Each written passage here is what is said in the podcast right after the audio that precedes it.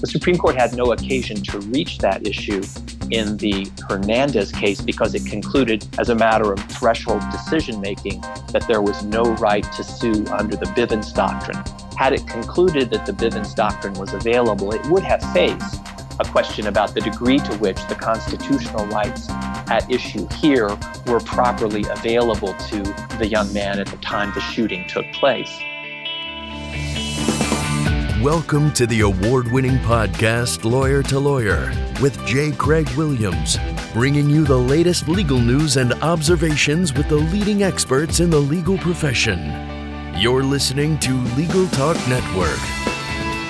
Welcome to Lawyer to Lawyer on the Legal Talk Network. I'm Craig Williams, coming to you from Southern California. I write a legal blog named May It Please the Court and have a book out titled The Sled.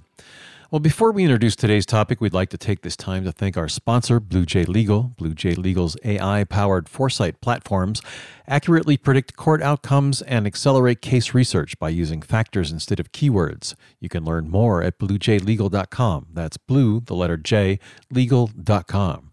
bluejlegal.com. On February 25th, in a 5 4 ruling in the Supreme Court in the case of Hernandez versus Mesa, the parents of Sergio Adrian Hernandez Guerca, a 15 year old Mexican national who was fatally shot by Border Patrol agent Jesus Mesa Jr., learned that they cannot sue the U.S. Customs and Border Patrol agent for damages under the Constitution and the 1971's Bivens versus six unknown named agents ruling. This case does not extend to the claims based on a cross border shooting. So, we're here to talk about the background of that case. According to Oyez, Hernandez was playing with friends between El Paso, Texas and Ciudad Juarez, Mexico. They arrived on scene and detained one of Hernandez's friends on U.S. soil. Hernandez ran into Mexican territory and stood by a pillar. From the U.S. side of the border, Mesa fired at least two shots at Hernandez, one of which struck him in the face and killed him. Hernandez's parents filed a lawsuit against Mesa and others alleging violation of their son's Fourth and Fifth Amendment rights. So, can a U.S. Border Patrol agent be sued for fatally shooting a Mexican teenager standing on the other side of the United States border in Mexico? Today on Lawyer to Lawyer, we're going to be discussing this recent SCOTUS decision in Hernandez versus Mesa. We'll take a look at this case and the path to the Supreme Court, the 5 4 ruling, and the impact the decision will have on future cases regarding the border. And our guest to help us do that today is Professor James Pfander from the Northwestern Pritzker School of Law. Jim has focused his teaching and research on the role of the federal judiciary under Article 3 of the Constitution.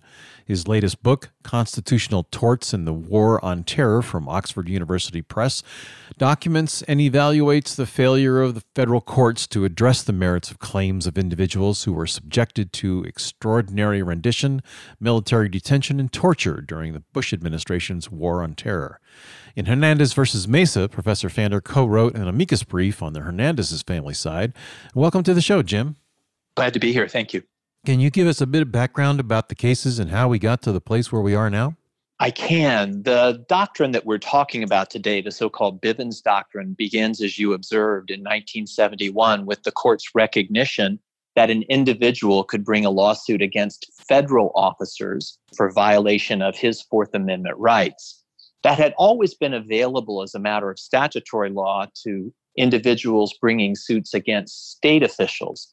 That's a suit that we refer to as a Section 1983 claim after the statute that authorizes that suit to go forward. But although Congress adopted the 1983 statute as part of Reconstruction to deal with the threat of the Klan in the South, it has never adopted a similar statute authorizing suits for money damages that result from a federal officer's violation of an individual's constitutional right those claims were always based on state common law back in the 19th century.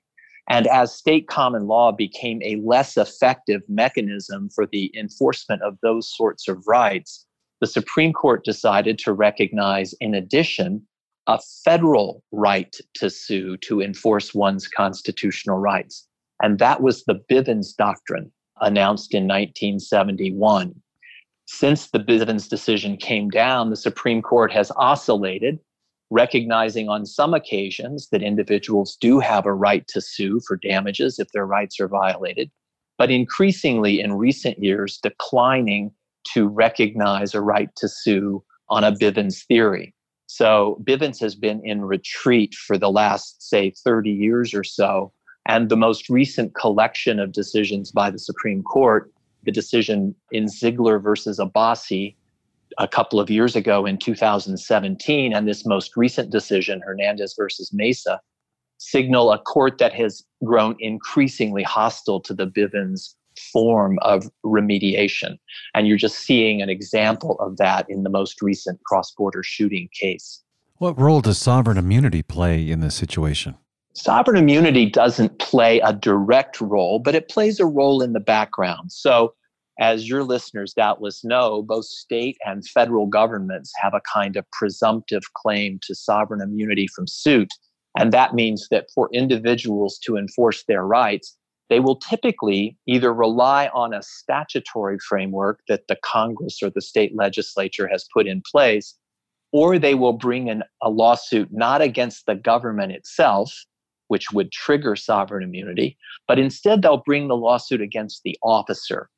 And both for purposes of seeking injunctive relief, seeking habeas corpus review of custody, and for purposes of seeking damages relief for violations of constitutional rights, the officer suit is the mechanism that people most frequently rely on.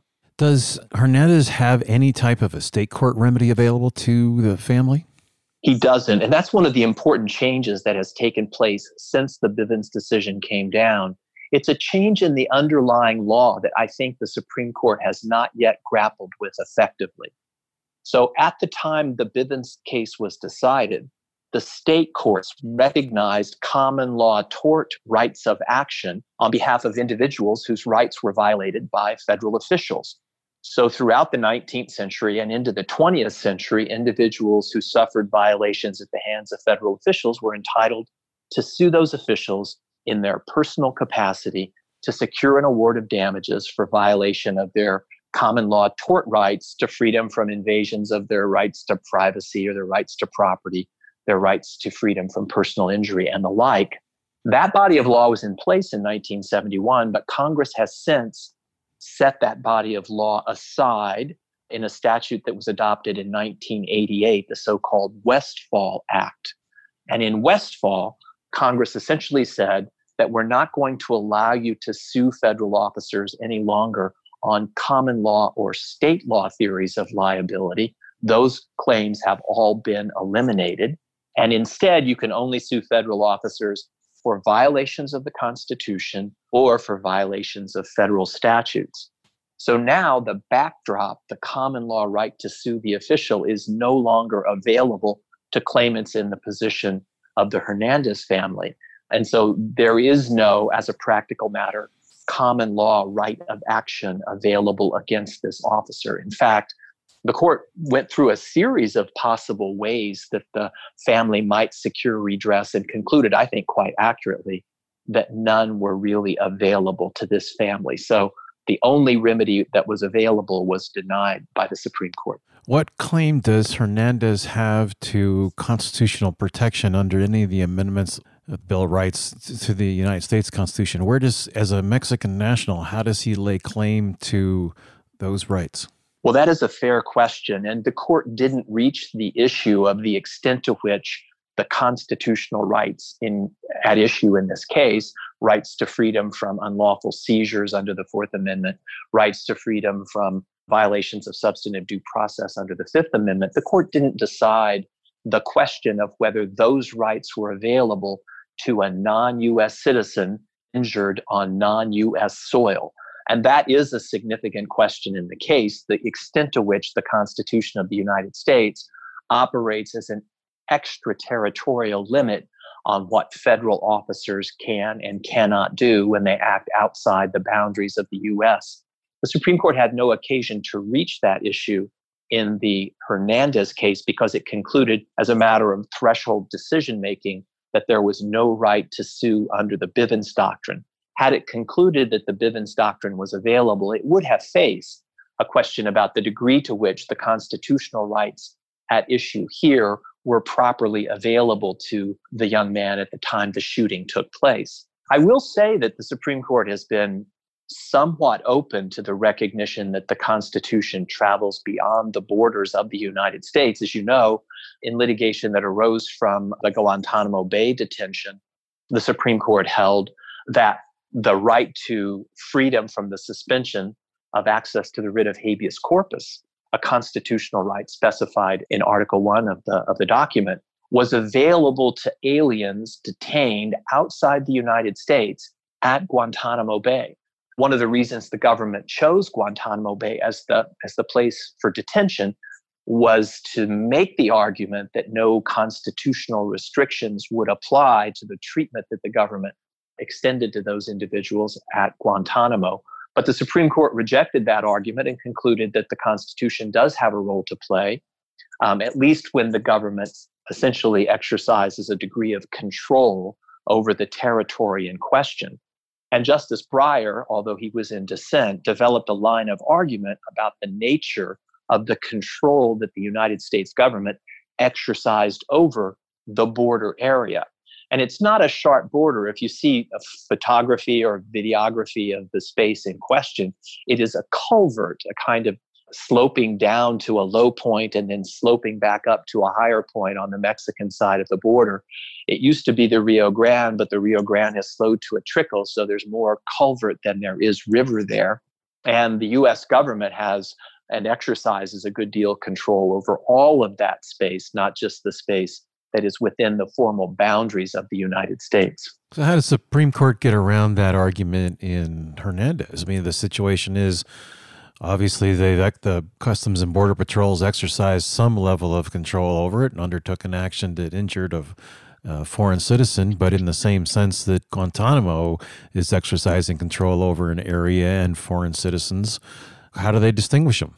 Well, they didn't bother to try to distinguish I think one of the things that was in the back of the court's mind was a concern about drone strikes, which are, I think, a very different kind of problem. The court was concerned, I think, although it didn't address this issue, with the possibility that US officials acting within the sovereign boundaries of the United States or the territorial boundaries of the United States might, as with the case of drone strikes, inflict injury on people located outside the United States and was reluctant to embrace a doctrine that would invite that sort of litigation. But on the particular question of how the court distinguished the cross border shooting case from a case like, say, Guantanamo, I'll just say again that the court didn't feel that it had to address that question because it took the position that whatever the constitutional rights of the individuals may have been, there was no right to sue to enforce those rights. And so that allowed the court to avoid any inquiry into what the nature of the rights in question might happen to be. It's a strategy quite similar to the attitude or the approach that the courts took to torture claims as those came to the federal courts in the wake of the Bush administration war on terror. In response to those claims, the federal courts consistently figured out ways not to address the merits of the torture claim, but to avoid the adjudication of the case on other grounds. And that's what the court has done here by denying a right to sue. It has refused to allow the case to proceed. And so there will be no engagement with the merits of this question of how far the Constitution extends. Well, in California, we've codified some of the common law, and we, they're called maxims of jurisprudence. And one of them is that for every wrong, there's a remedy. It's a, it's not only a common law right, but in California, it's a statutory right. How did the Supreme Court grapple with the concept that they could just simply ignore the fact that there was a wrong, admittedly, but there's no remedy? That is a question in the Bivens context that this court has not yet confronted, in my judgment. I think that maxim, it obviously shows up in the case of Marbury versus Madison, and it's a constant theme in the jurisprudence of the 19th century. The notion that if a right has been invaded, there should be some sort of remedy available to the victim of that invasion. I think that's quite a powerful case for the proposition that some sort of remedy should have been made available to the Hernandez family. But the Supreme Court hasn't faced that question. It has thought about the problem of whether to recognize a right to sue as a different kind of problem. It thinks about the problem in terms of whether to recognize what it has come to refer to as an implied right of action. And the court has turned against the recognition of implied rights of action in the last 20 or 30 years under the influence of such jurisprudence as Justice Scalia, who's emphasized a more textualist approach to the interpretation of statutes. So the Supreme Court has been reluctant to recognize any right to sue that is not specified in a statute adopted by Congress. So when the court confronts the problem of whether to recognize a right to sue under Bivens, it doesn't ask itself the fundamental question does the due process clause or the common law principle of remediation that you cited it doesn't ask itself the question whether a remedy must be available under those principles. Instead, it asks itself a different question Should we recognize a judge made right to sue here in circumstances where we think that the recognition of that right to sue may impede the federal government's ability to um, achieve its national security and immigration goals along the border?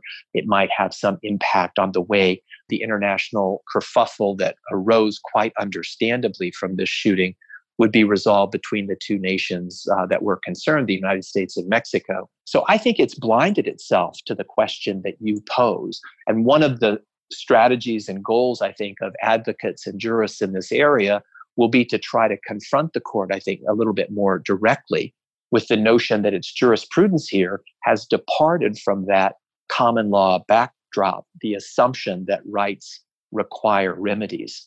You can see it reflected a little bit in Justice Kennedy's opinion in Ziglar versus Abbasi, and again, I think in Hernandez opinion. The court is operating on the assumption that other forms of remedies might be available for constitutional claims of this character. You might have a claim under the APA, the Administrative Procedure Act, or perhaps a claim for injunctive or declaratory relief or perhaps a claim for habeas relief. And so some of these issues might be addressed in those contexts. But for this family, the Hernandez family, none of those alternative forms of remediation is worth um, invoking. There is no possible way that those alternative remedies can be successfully invoked. So for this family, Bivens is the only remedy available, and the court's reluctance and refusal to recognize a remedy raises just the sorts of issues that you've identified. Well, thank you. Well, Jim, before we move on to our next segment, we're going to take a quick break and hear a message from our sponsor. We'll be right back. Predict legal outcomes with Blue J Legal's Foresight platforms. Using AI to analyze thousands of cases and administrative rulings, Blue J Legal can predict with 90% accuracy on average how a judge would likely rule in your case. Plus, you can research by factors and outcomes to find the relevant cases in seconds. Stay ahead of the curve and learn more at bluejlegal.com. That's blue, the letter J, legal.com. bluejlegal.com. And welcome back to Lawyer to Lawyer. I'm Craig Williams, and with us today is Professor Jim Pfander from Northwestern Pritzker School of Law. We've been discussing the recent SCOTUS decision in Hernandez versus Mesa, where a Customs and Border Patrol agent shot a Mexican teenager on the other side of the border. Jim, you know, we going through law school, it, it always seems when you review Supreme Court cases that facts play a big part. Are there any particular facts that the Supreme Court looked at that they hung their hat on to justify the reach of the opinion here? I think the court was especially influenced by what it refers to in its Bivens jurisprudence as the existence of a new context. And so, what the court has come to say about the availability of a right to sue is that we will allow individuals to sue, but only if they bring a lawsuit that falls within an established Bivens context. The court has identified three such established Bivens contexts. One is for suits under the Fourth Amendment, search and seizure suits, that was the original lawsuit brought by Webster Bivens in New York City against six unknown named agents of the Federal Bureau of Narcotics. Actually, I guess there were only five that were actually served in the case, but the case name still refers to the six agents. So, the Fourth Amendment context. A second Bivens case recognized a right of an individual to bring a lawsuit against a member of Congress for sex based discrimination in violation of the Fifth Amendment. So, an equal protection claim under the Fifth Amendment has been recognized.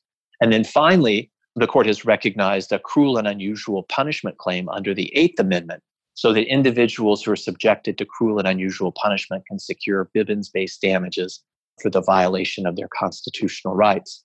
In recent years, the court has been narrowly defining those established contexts and treating other Bivens theories as presenting a new context in which the court must recognize a brand new Bivens right to sue. And in assessing whether such a new right to sue is available, the court gives a great deal of attention to what it calls special factors counseling hesitation.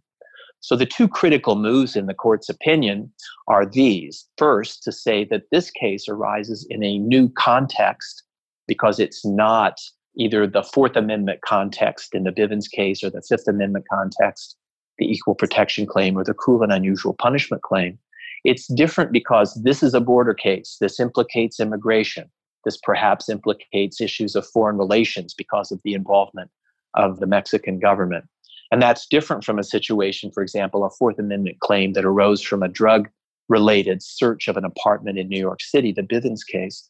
And so that allows the court to distinguish the Hernandez situation from the Bivens situation and to argue that this is therefore a new context not controlled by the previous determination in Bivens. And since it's new, the court must apply its special factors counseling hesitation. And that requires it to consider national security implications, the possibility that uh, recognition of a right to sue might interfere with the federal government's delicate foreign relations concerns and so forth. So, with an increasingly narrow conception of what are established contexts, virtually every context will be new, and virtually every new context will be one in which no right to sue will be recognized because the special factors analysis will essentially foreclose any such recognition. I have to say that the court's approach here is diametrically opposed to the approach that the federal courts and the Supreme Court took to the very same set of problems in the 19th century. So, in the 19th century, when the uh, individuals were bringing lawsuits, for example, against naval captains for wrongful capture of a vessel on the high seas, they were bringing suits against U.S. revenue officers for effecting a seizure of a vessel on the high seas outside U.S. territorial waters. There was a case brought against a, an army official who was actually prosecuting a shooting war in Mexico.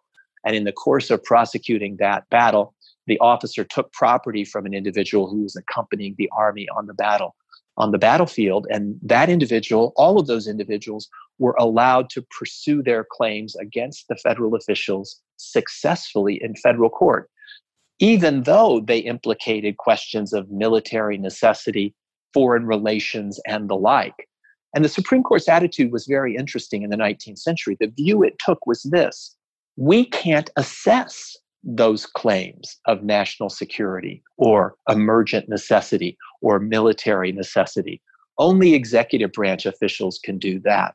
Our job is just to decide upon the law. Does the law afford a remedy? Were the rights of the individual violated? If they were, our job is clear. We just have to adjudicate the case and award suitable reparations.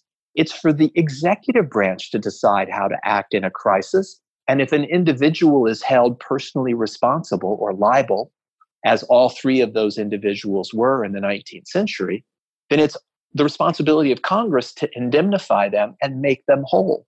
So the responsibility of the political branches is to take appropriate action, that's the executive, and the legislative branch to assure that the officer who takes that action is protected through an award of indemnity. So ultimately, the loss should fall on the federal government, as it did under this system, and reparation should be provided or redress should be provided to the individual who suffers the injury, as again it was under the 19th century system. What changed? Yeah, well, it's very, yeah, that's a great question. What has changed? I think it's a combination of things. There has been a move away from reliance on common law forms of remediation. So the rise of statutes in the 20th century is part of the story. But I think the Supreme Court has simply lost touch with the 19th century separation of powers predicate for government accountability litigation. It's been so concerned with the irresponsible expansion of rights to sue under the Bivens Doctrine, and that's what it's really focused on, that it has lost sight of a kind of fundamental underlying common law predicate or framework for government accountability that just operated on an entirely different set of assumptions. One of the assumptions, interestingly, uh, further to your point about federal sovereign immunity, the idea was that you sue the officer because the federal government is immune. But ultimately, the federal government is not immune. Ultimately, the federal government will pick up the tab for the injuries inflicted by passing a statute or providing authorization for a grant of indemnity to the officer. So at the end of the day, under that system with indemnity, you get the cost of the wrongdoing borne by the right entity, the federal government in our story, not by the officer who's trying to do the work of the government. And the loss doesn't get shifted to the individual victim either. In addition, you get articulations of law from the courts. The courts take the position that our job is to say whether the fellow's rights were violated. We're not supposed to decide whether it implicates national security or military necessity. That's for other people to do. We just do law in the judicial branch. And I think it's really ironic that the court today is saying that it's trying to stay out of national security and military necessity, when in fact it's allowing those considerations to inform its analysis of whether there's a right to sue. I have a quintessential law school question for you. Would it have mattered factually if Hernandez was on United States soil? The justices involved in the argument assumed that it would.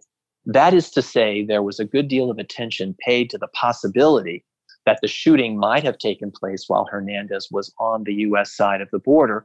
And wouldn't that fall within an established Bivens context? That is to say, the Fourth Amendment search and seizure context of the orig- original Bivens action. And then there was some discussion of the possibility that that conception of the border might nonetheless occasion the recognition that this was a new context. That is to say, a drug deal and a search incident to that in a New York City apartment is different from a seizure through the use of force along the border with Mexico. So even had the, the young man been on the US side of the border, I think the argument for the application of an established Bivens context would be stronger. The argument that the Constitution applies once the individual is within the territorial boundaries of the United States is much stronger. And there's a possibility that one of the justices might have flipped, might have peeled off to join the dissenters to recognize the existence of a right to sue there. But there's still a possibility. I have just one last question before we wrap up uh, and get your final thoughts because we're nearing the end of our program. But how would it have mattered if the Mesa had been criminally charged? Would would Hernandez have a right to a remedy under the Victim Restitution Fund? It's possible that he could have received some compensation that way.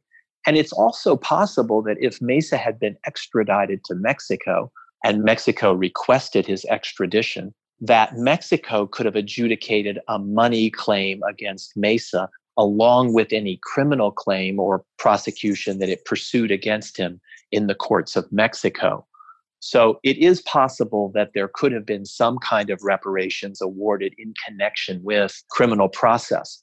But even if extradition had been granted in, in the case and a judgment for money had been issued by a Mexican court, it's not obvious to me that Mesa's assets would be available to pay that judgment. Because in order to enforce a Mexican judgment, the family's lawyers would have to bring that judgment over to the United States and try to enforce it against Mesa's assets here. And there's every reason to think that the Westfall Act immunity could block the attempt to enforce that judgment against Mesa's assets in the United States. So, a tough situation all around. Yeah, right. exactly right. Well, Jim, it looks like we've reached the end of our program, so I'd like to invite you to give your final thoughts as we wrap up. I guess my final thought is that the court has just, as I may have indicated, misunderstood the context in which it is deciding these cases. It has failed, I think, to really grapple with the problem of the absence of any remedy for a person in this situation. And for a court, especially the conservative majority of the court, that professes a kind of allegiance to the common law background or framework for understanding what it means to, to offer due process of law, it's a kind of glaring omission on the part of the Supreme Court majority. And so my hope is that over the course of the next years and months, assuming that Congress doesn't pass a statute that authorizes such suits to go forward, that by confronting the court with a, a clearer picture of the, the perspective of the 19th century, we might be able to persuade a few of the justices who profess a kind of allegiance to that model of government accountability to rethink their position. Great. Well, thank you very much. And we, as a wrap up, I'd like to thank Jim Pfander, professor from Northwestern Pritzker School of Law, for joining us today. And if you like what you heard, please rate us on Apple Podcasts, Google Podcasts, or your favorite podcasting app. You can also visit us at LegalTalkNetwork.com, where you can sign up for our newsletter and reach out to Professor Pfander if you'd like. I'm Craig Williams. Thanks for listening. Join us next time for another great legal topic. When you want legal, think lawyer to lawyer. Thanks for listening to Lawyer to Lawyer, produced by the broadcast professionals at Legal Talk Network. Subscribe to the RSS feed on LegalTalkNetwork.com or in iTunes. The views expressed by the participants of this program are their own and do not represent the views of, nor are they endorsed by, Legal Talk Network, its officers, directors, employees, agents, representatives, shareholders, and subsidiaries. None of the content should be considered legal advice. As always, consult a lawyer.